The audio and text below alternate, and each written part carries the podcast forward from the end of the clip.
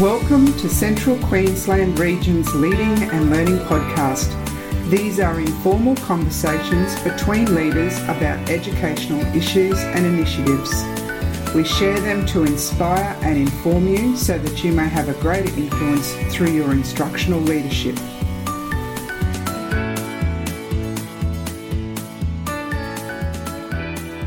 I would like to begin by acknowledging the traditional custodians of the land across central Queensland on which we play, learn and work.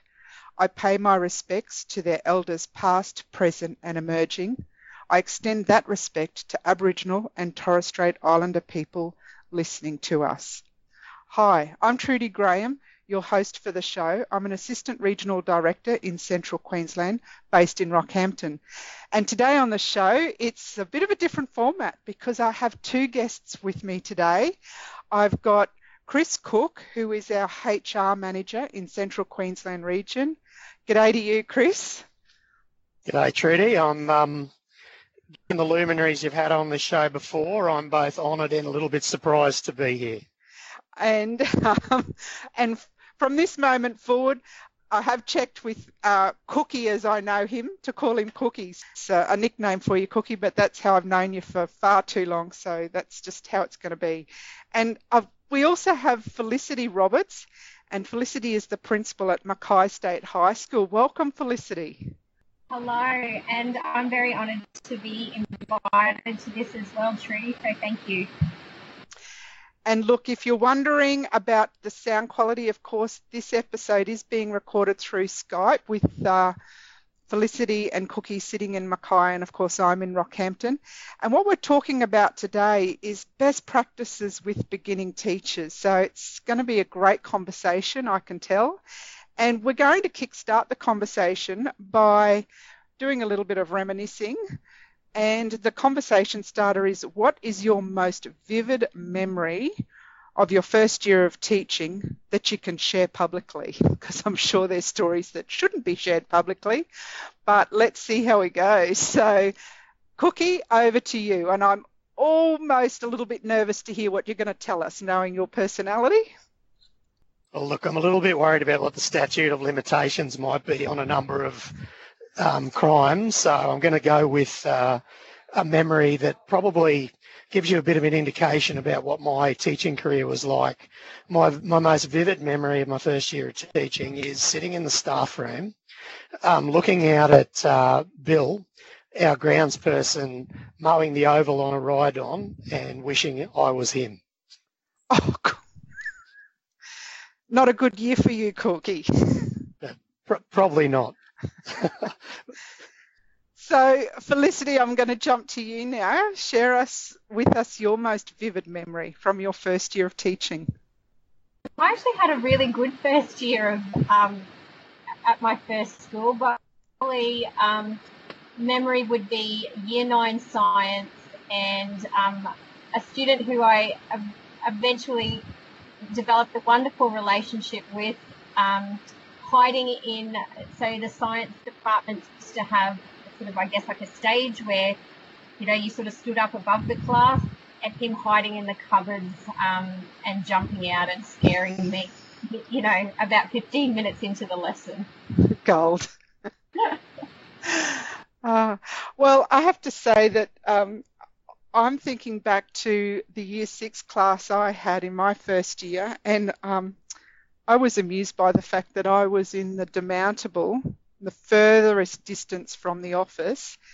And in fact, um, I, I remember how very few observations they actually made of me teaching in my first year. I think because it was, you know, just so far from the office to get to the demountable up in the back corner of the school. Um, wasn't the same in my second year. I had a wonderful principal in my second year and who was a great coach and mentor, and there were a lot more lesson observations and uh, and feedback and modelled lessons too. He was amazing to watch teach. So it was much better in my second year, but my first year it was a bit of a drought in terms of that um, professional growth, and uh, and which leads into this whole conversation we're about to have, and that is, you know, what are the best practices uh, in terms of setting up our beginning teachers or teachers new to our school? um, and making sure that they have the best start to their career.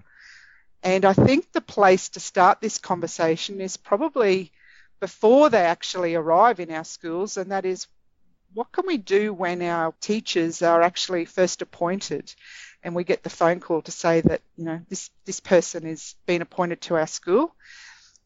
Who'd like to kick us off here? Over to you, perhaps, Cookie? Yep. Um, I guess the, you know, I think um, in some ways the process even starts before them and, it, then and it starts around the recruitment process. So I think that's, it's so critical um, that we get the right people um, into our teaching roles in schools. So that that I guess that process, that process that the recruitment folk in regional office um, put in place in partnership with principals is is critically important.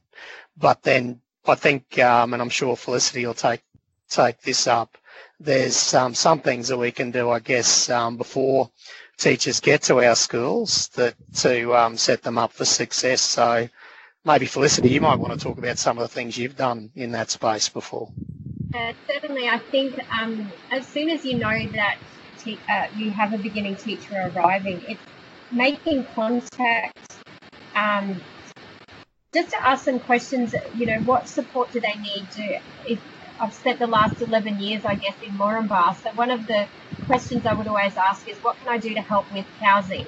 When is, you know, what furniture is arriving? When are you arriving? Can I meet you um, when you arrive in the town? And, you know, making sure is electricity even connected to your house? Um, all of those, I guess, support structures to, so that when they come into a new town, if they are arriving in a new town, that immediately they've had some sort of connection with some key people. So, it, you know, particularly for some of our young teachers that leave the southeast and come to our region, I think that is really important that they make connection with some people early that are there to support them in that personal space and looking after their personal well-being. Yeah, and Felicity, you even made mention earlier before we started recording about our interstate and international teachers. So did you want to make some comment about how we support them as well? So we had an international teacher arrive with a young family this year, and she had no idea how difficult it was going to be to get a rental property here in Mackay. So for the first three weeks that she was um, teaching at our school, she was actually staying in a motel so, and that that really impacted um, when she got home and was with her young family, and then having to come to work the next day. Um, so, I think if, if you make the connections early and you set up those personal support structures, that certainly helps on their first day after school, first few weeks even. So, any other considerations then before a new new teacher starts? Yeah, I would definitely connect with, um, you know, the head of curriculum, the heads of department, um, the deputy principal, perhaps that's organising what their timetable might look like, so that you can start um, sending teaching resources, giving outlines, so they, they start to get familiar before they actually turn up on that first day. So as many connections as what they can um, coming into the school. Yeah, that's great. Thanks, Felicity. So if we take from there, what's the next thing we're paying attention to as this new person starts in our school and community?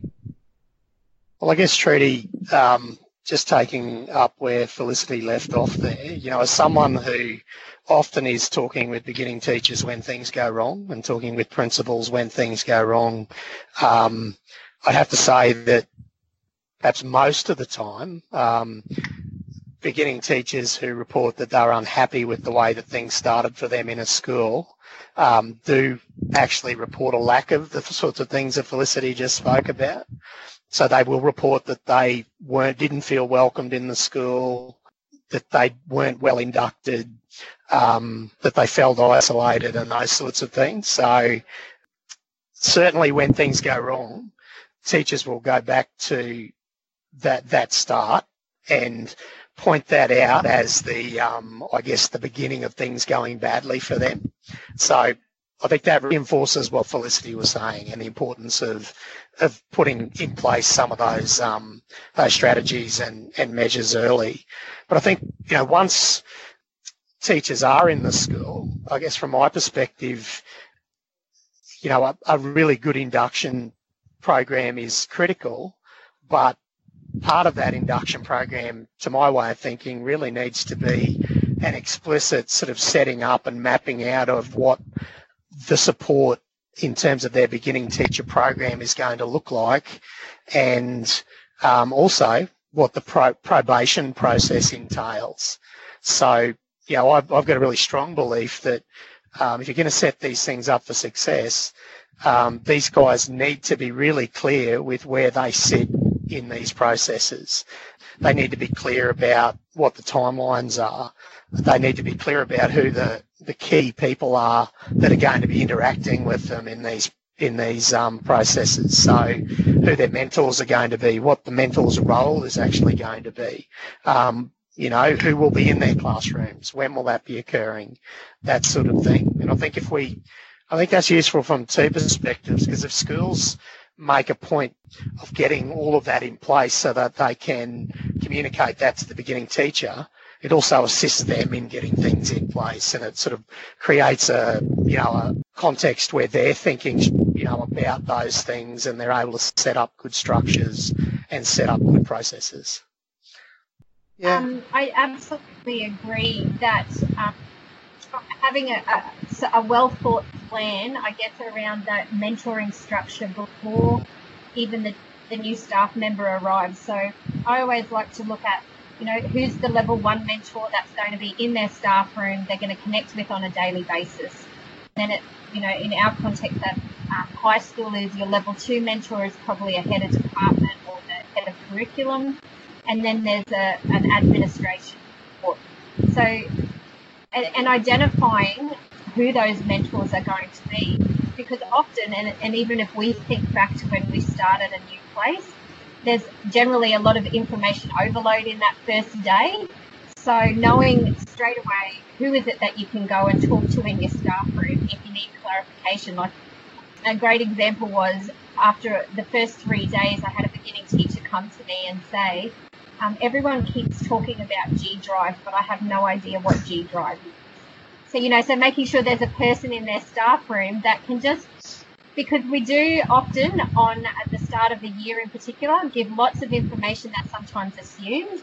So really identifying who their mentor is going to be that makes that really early contact. And again, if the contact can even start happening before the teacher arrives, um, I think that's really important. Absolutely, and and I think the other key thing there is um, setting up really early what the responsibilities and commitments are around this stuff on both sides.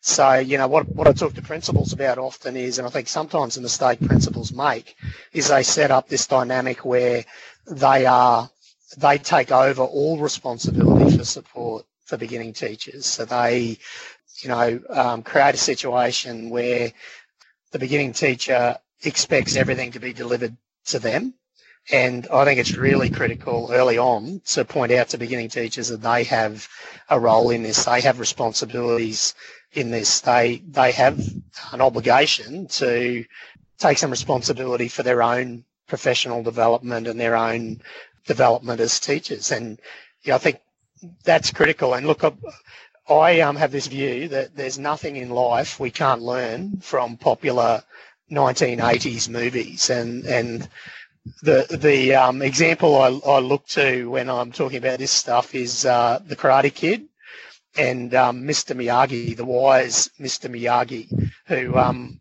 when he was when he was um, initially starting to teach Daniel karate, he took the time to set up those responsibilities, and um, he the famous quote is, "We make sacred pact. I promise teach karate. You promise learn." So it was really clear Mr. Miyagi was there to teach, but um, Daniel San had a had an obligation to to learn karate and to do what he needed to do to uh, to learn karate and you know to um, take himself to glory in that karate tournament at the end of the movie. Cookie, you've just set a whole new standard for the podcast. Um, we'll see if there is any future guest that can somehow bring in a 1980s movie reference. And I, I can't wait to see where the metaphor takes us. It, so, it, might not be the last one that I refer to in this podcast. I'm sure you won't disappoint us. so um, you're both making really great points here. So anything else in terms of those initial early days? Um, I think, Trudy, at the start, the first, it, it is really about orientation into the school. So who's who, um, you know, can we find buildings and do we have keys to access buildings? So I always say that the first part is about the orientation and the second part then needs to quickly move into about our professional practice. So, um, you know, what, what, and getting our beginning teachers together in those, um, if it's at the start of a year, the pupil free days, or before they even walk into the classroom, and ask the question, what does the first 10 minutes of your first lesson look like? Um, that's always the question that I sort of have with, or conversation I have with beginning teachers. And um, for me, I always emphasize the fact that it is the, the first part of our job is to really like to, to have connections with kids. And, and then we sort of talk more about our professional practice and, and we might go into then a more formal induction process where I know at our we meet every fortnight. Um, we look at instructions, essential skills for classroom management, and we start, to, so we move from the orientation to then learning about our, our professional practice. Yeah, and Cookie, you make a great point here about starting early as well, don't you? Yeah, well, you know, I think once upon a time, um, uh, the probation period was much longer, but these days the probation period is only six months. So there's there's really no time. So I hear sometimes principals talk about giving their beginning teachers some time to settle in. Um, yeah, my view is there's really no time um, for a settling in period. That it's critical that um, you know that school staff are in beginning teachers' classrooms early and observing um, uh, beginning teachers early so that um, you know they're able to identify early you know how the, the teacher's travelling but also able to identify where you know the areas of strength and challenge are so that so that the support moving forward is quite targeted so obviously there's a place for general support across all areas but I think it's critical that, that the support is targeted to each individual, and in, unless you're able to, you know, establish um, where that support needs to be targeted early, then you're missing opportunities. Yeah, and it's that differentiation that we do for students. We also need to do for teachers, isn't it? Yeah, Trudy, I guess what I find um, is that schools that have a large number of um, beginning teachers on a yearly basis often have really great processes, great um, supportive processes and structured um, beginning teacher programs for beginning teachers. I think sometimes though schools can fall into the trap where um, they they deal with that group of teachers as a cohort and meet with them as a cohort, which is fantastic. You know that helps uh, give the teacher a, a, sense that they're part of a beginning teacher group, are all in it together, and yeah, I think that's really critical, but that needs to be balanced with that individual support and that those um, opportunities to meet individually with the beginning teachers so that they're getting individual feedback and um, that support on an individual basis. So that's something to look out for. Yeah, that's a great point. And the other piece in this too is we can automatically think that our beginning teachers are all starting in January, and that's just not a reality in central Queensland, is it? Well, I'm sure Felicity's experienced that as a principal. You know, from a from a HR perspective, we're recruiting all year round, and um, beginning teachers are starting at the beginning of um, every term and uh, during every term. So yeah, really critical to make sure that your schools are keeping an eye on that and that beginning teachers aren't slipping through the cracks. And I guess it is really um, you know, when you have that year or, you know, a, a beginning teacher arrives in term three, that you've already had, um, you know, you've got your induction program happening for your beginning teachers that commenced at the start of the year. But it, it is, it does come back down to what you said, Around differentiation and knowing that you still have to take the time out in, say, term three when that teacher arrives to go back and do the orientation, the initial work with the mentor, setting up what their goals are going to be, and getting into classrooms pretty pretty early on um, to support them at the end of their, their probation and continuing on to the next year. Anything else, Felicity, in your experience in terms of setting our beginning teachers up for success? I, and I have worked a lot um, with beginning teachers, particularly um, in Moranbah. I, I, think it's the it's the consistent um, check-in at three different. For me, it's always been three levels of support. So, who's the level of support that's in the staff room? That's making the daily contact. That's um, you know popping into classrooms if, if the beginning teacher says I'm having trouble with entry or can you come and have a look at the start of my lesson and how I'm settling the students? I think that works really well in that trusting relationship with the mentor. But then also having your next level, which is what does your curriculum planning look like? Um, how are you going with your assessment and your moderation? And then um, the third level is really around that broader professional practice and that notion that we need to still continue to learn. Learning didn't stop when we graduated at uni. Um, we need to continually learn how to improve our practice, and that is not just probation. That is the first year as a beginning teacher, then as a second year as a continuing teacher, and then at every aspect or every phase of our career. I think that's important. Yeah, you make a lovely point there, Felicity, and it really is about building those early years and at least the first two years really strongly in terms of professional growth and development. And that that goes way beyond the probation period. And in fact you know good educators are learning throughout their whole career. It doesn't even stop after our second year does it? So um, it's important that we don't take our eye off the ball after that probation report is completed because there's certainly still a long way to go in terms of supporting someone new to the profession.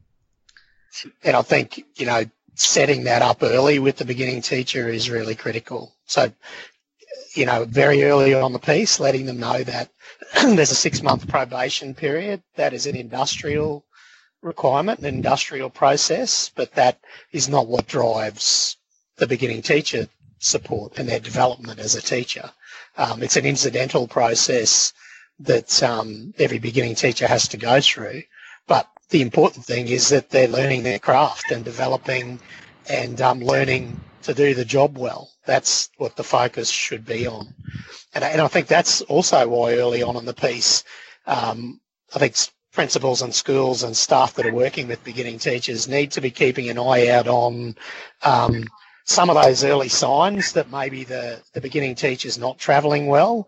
Um, you know, the, the leaving school at three o'clock every day, and um, you know that's not necessarily uh, you know, a bad thing if the beginning teacher is getting into those good planning habits um, at home, but often that's not the case. So I think I think people need to be a little bit um, empowered to talk to beginning teachers early on and say, look, if you're going to be a good teacher and you're going to do well through this process, you need to put time aside to plan. And that can be at school, after and before school, or it can be at home, but you need to be doing it and you need to be getting into those good habits early because it's those habits that you form early that'll get you through probation, will get you through your really difficult first year of teaching, but it'll also set you up really well for your career. Yeah. Are there other early warning signs to look out for, Cookie? Well, I guess um, you know that Felicity's probably got a few too, but um, I, I think one of the things that's reported by schools to me is that not getting tasks in on time, not meeting deadlines that you've set, and um, you know, beginning teachers potentially having excuses or um, reasons for why they're not able to meet those deadlines. I think that often can be a bit of an early indicator they're not uh, travelling well. I think also, you know, keeping an eye on who they're associating with in the school. And that's not to say that principals and admin, you know, have a role in telling beginning teachers who they can associate with. But I think if you see beginning teachers perhaps gravitate towards the less positive people in your school and the people that might be inclined to give them, you know, a, a negative message about what the expectations are of the principal and the school and that sort of thing, and that can be a little bit of an early um, indication that maybe things aren't heading in a positive direction and, um, you know, a bit of a cue for principals to get in early and make sure that those beginning teachers are getting, you know, the correct advice and um, support and that they're associating with people that are going to assist them in developing. Yeah. And I, I absolutely agree. I think one of the um, biggest warning signs is when the avoidance happens. So, yep, you're right, Chris. It's around due dates, and there's always a reason, or you know, can if you ask the question, can I have a look at your planning um, for this lesson that you're doing? And it's oh, that's on my computer at home, or so it's that avoidance of, um, I guess, owning responsibility a little bit. And I take on board what you said. It's it's around finding positive people in the school. And just as one suggestion, one thing that we always did um, in Moranbah was that we did a Friday afternoon bus trip of the town.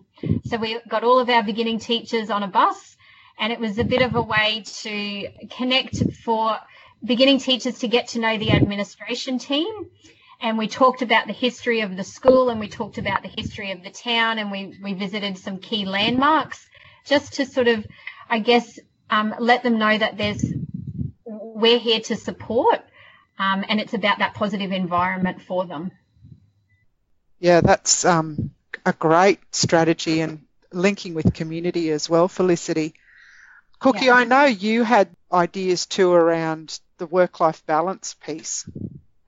Yeah, well, I think, you know, it, it kind of fits into that getting into good planning habits early. And it's also, um, I guess it's establishing that uh, very early on that, you know, if, if um, you establish those good planning habits uh, and get the work done and, um, and, and that you're set and prepared for, um, for your class and, and to do well, then you enjoy that other stuff that you do that, you know, that makes teaching in, say, remote and regional sort of schools so great. The getting out and doing the social stuff and that sort of thing. So it's, you know, I don't, I don't think we should be encouraging our beginning teachers to work to the exclusion of everything else. Um, they need to be encouraged to have a life outside of school and to enjoy, you know, often the, the great things that come from being away from home and in, in a different place. And, um, I guess I'd throw in another Mr. Miyagiism there. And uh, what Mr. Miyagi said about balance is that lesson not just for karate, lesson for whole life. Have a balance, everything better. Uh, once again, it's those 80s movies that are showing us the way. Uh, I do have a mental picture of the Karate Kid standing on the post out in the water there practicing his kicks, which is balance to the supreme, isn't it? Absolutely. It's all about balance. It, it is definitely the classic 80s movie. I, I was a big fan, so. So, Felicity, anything else that you can suggest in terms of successfully supporting beginning and early career teachers? I think, Trudy, I've, I've already sort of said, my big message is it's about connection. I think you need to make early connection with them. And you have to keep connecting at you know week one week two week three different levels of people making that time to check in and then doing some formal observations. And it's really important that they feel that they're a part of the school. Because i think if the beginning teachers that i know that have struggled to feel quite disconnected so it's it's our job, I think, as principals in particular, to make sure that we have structures in place that enable um, our beginning teachers to feel really connected at a, at a number of levels in the school. Mm, fancy that. What we know to be true for our students is also true for our grown-ups in the school. Yeah. yeah. Yeah. So, anything else, Chris, from your perspective? Well, I guess the you know with all the good intent and all the good practice in the world, things do go wrong when it comes to the beginning teachers. And um, I guess from my perspective, what I'd love every principal out there who's having trouble with a beginning teacher, particularly around probation, is to identify that early and perhaps contact me early because, um, my a very big part of my role is to support principals around the management of that probation process. The earlier that I get contact that a principal um, might have an issue around a probationary teacher, the earlier I can sort of intervene with some advice and um, documentation around putting some things in place to give the, the teacher the best opportunity to to get through the probation period, but also you know sets the principal up to be in a strong position to defend uh, any decisions they're making around probation.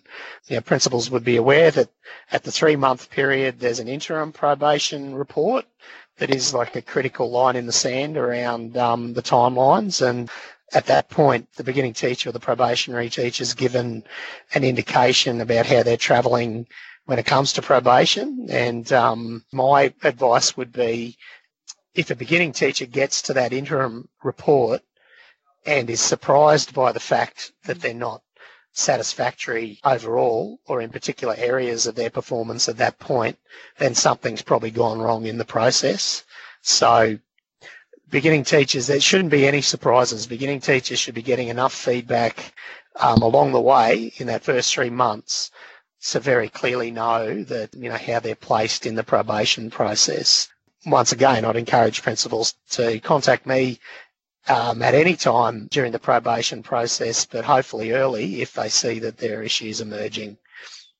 Spot on cookie and I, I, know you are speaking from years and years of experience and similarly for you Felicity you know how this works best in schools and from your years of experience in Moranbah you've certainly welcomed and inducted and grown many beginning teachers so I appreciate the time that you've both spent in sharing your insights and suggestions for best practice in this space so really appreciate that thank you guys Thank you, Trudy. It's been fun. Thank you.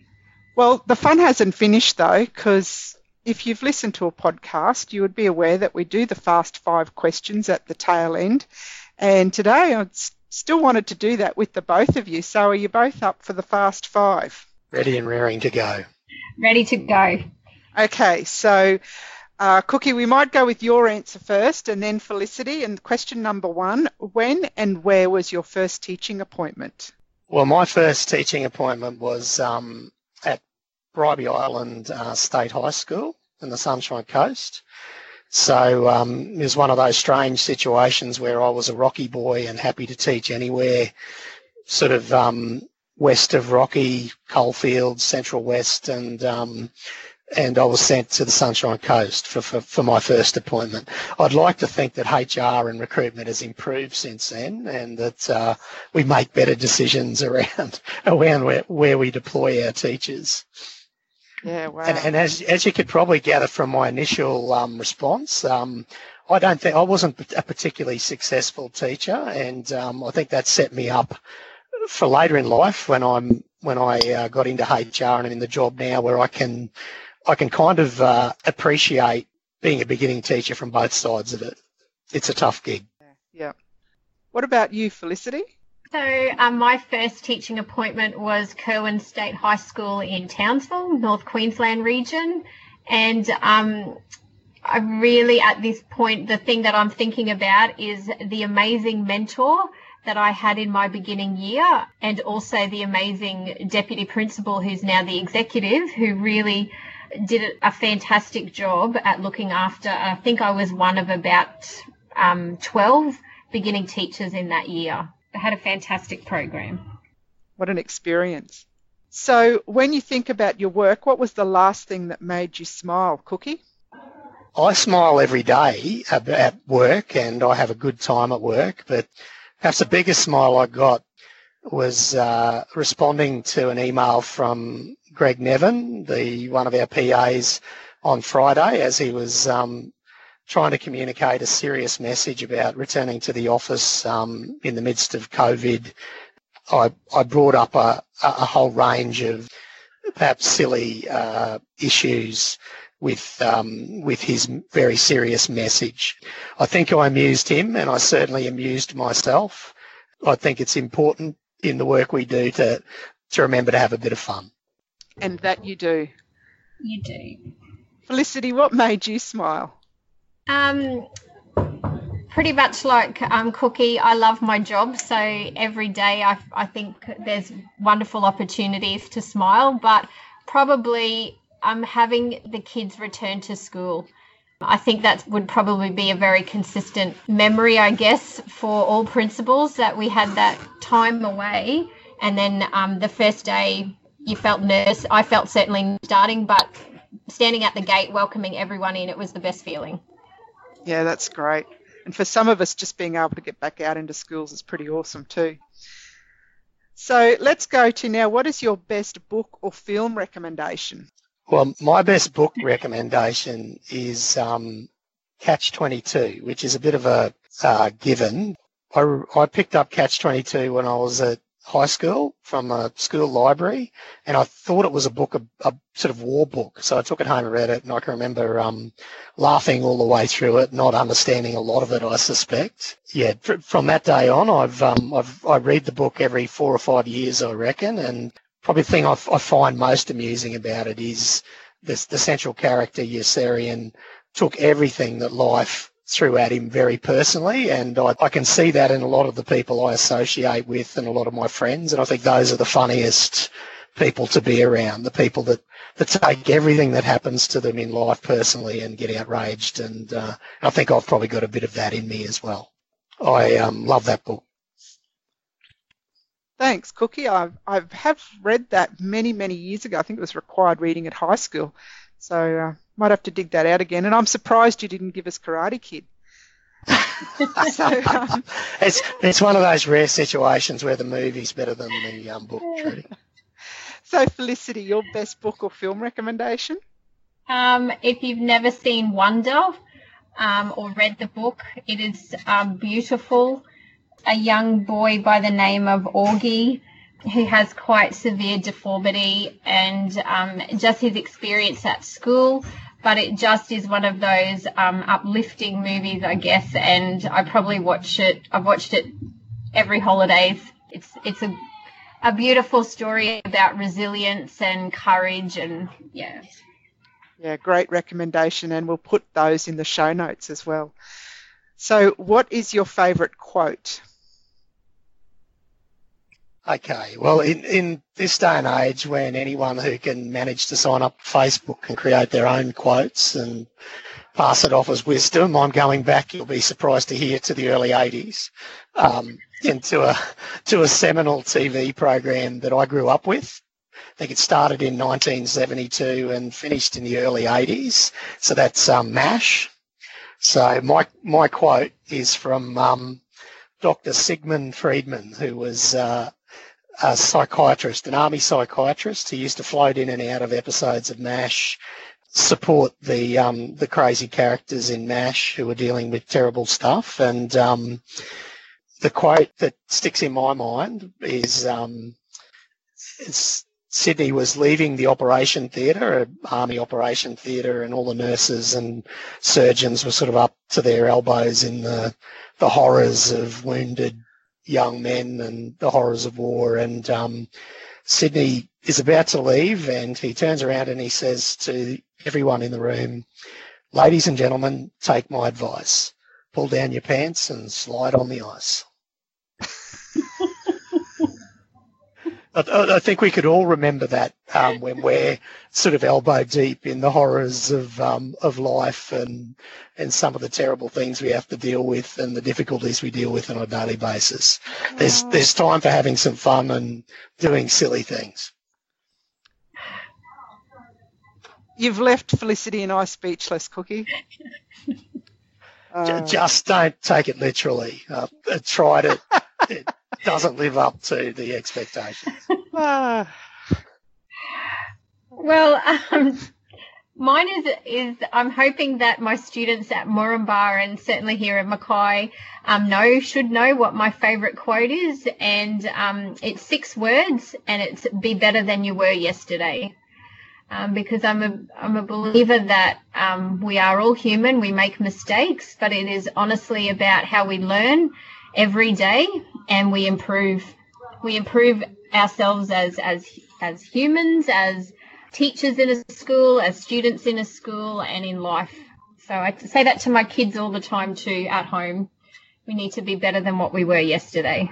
That's a good one. Thanks, Felicity. So, last question as far as things to see in CQ, what's our best kept secret?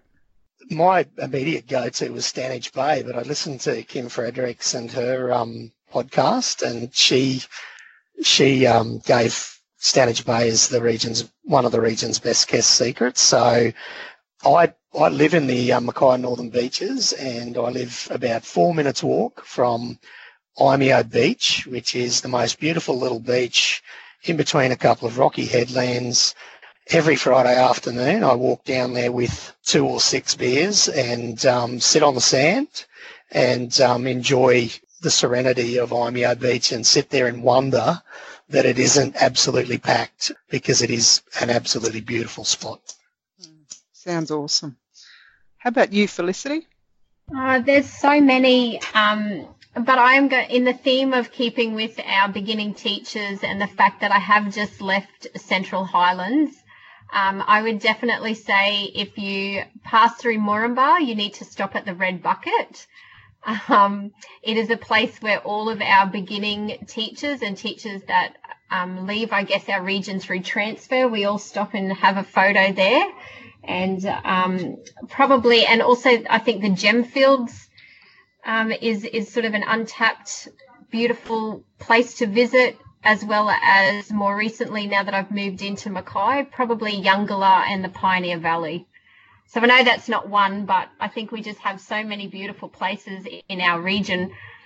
Um, yeah, I, I, don't understand why more people don't um, come and experience, I guess, outside of sometimes our southeast sector or schools. Yeah, if I could say that. Absolutely, have to agree with you. We all we all declared way back in the first or second episode that CQ is the best, and to talk to more and more people about the best parts of our region, it certainly is exactly that. Well, Cookie and Felicity, thank you so much for joining me for this episode. I know when I invited Cookie um, that we I really wasn't sure where it could land us. So Felicity, thanks for coming along as well um, for the ride. It um, has been a I great I thought I'd behave pretty well. You you did.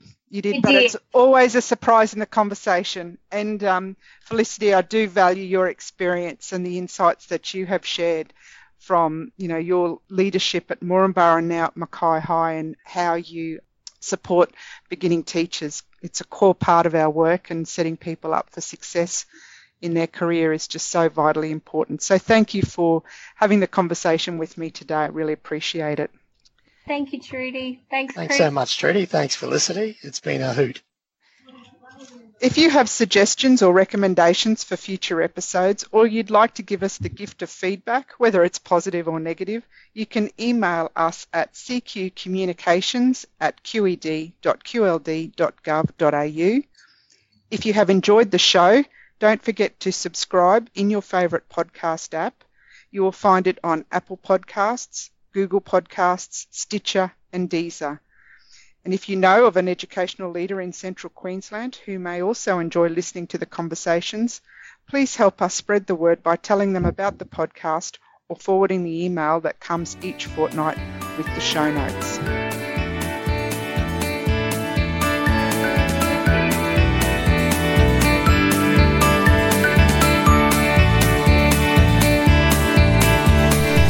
Thank you for listening to Central Queensland Region's Reading and Learning Podcast. We trust this conversation has given you the information and inspiration to lead so that every student in our region succeeds.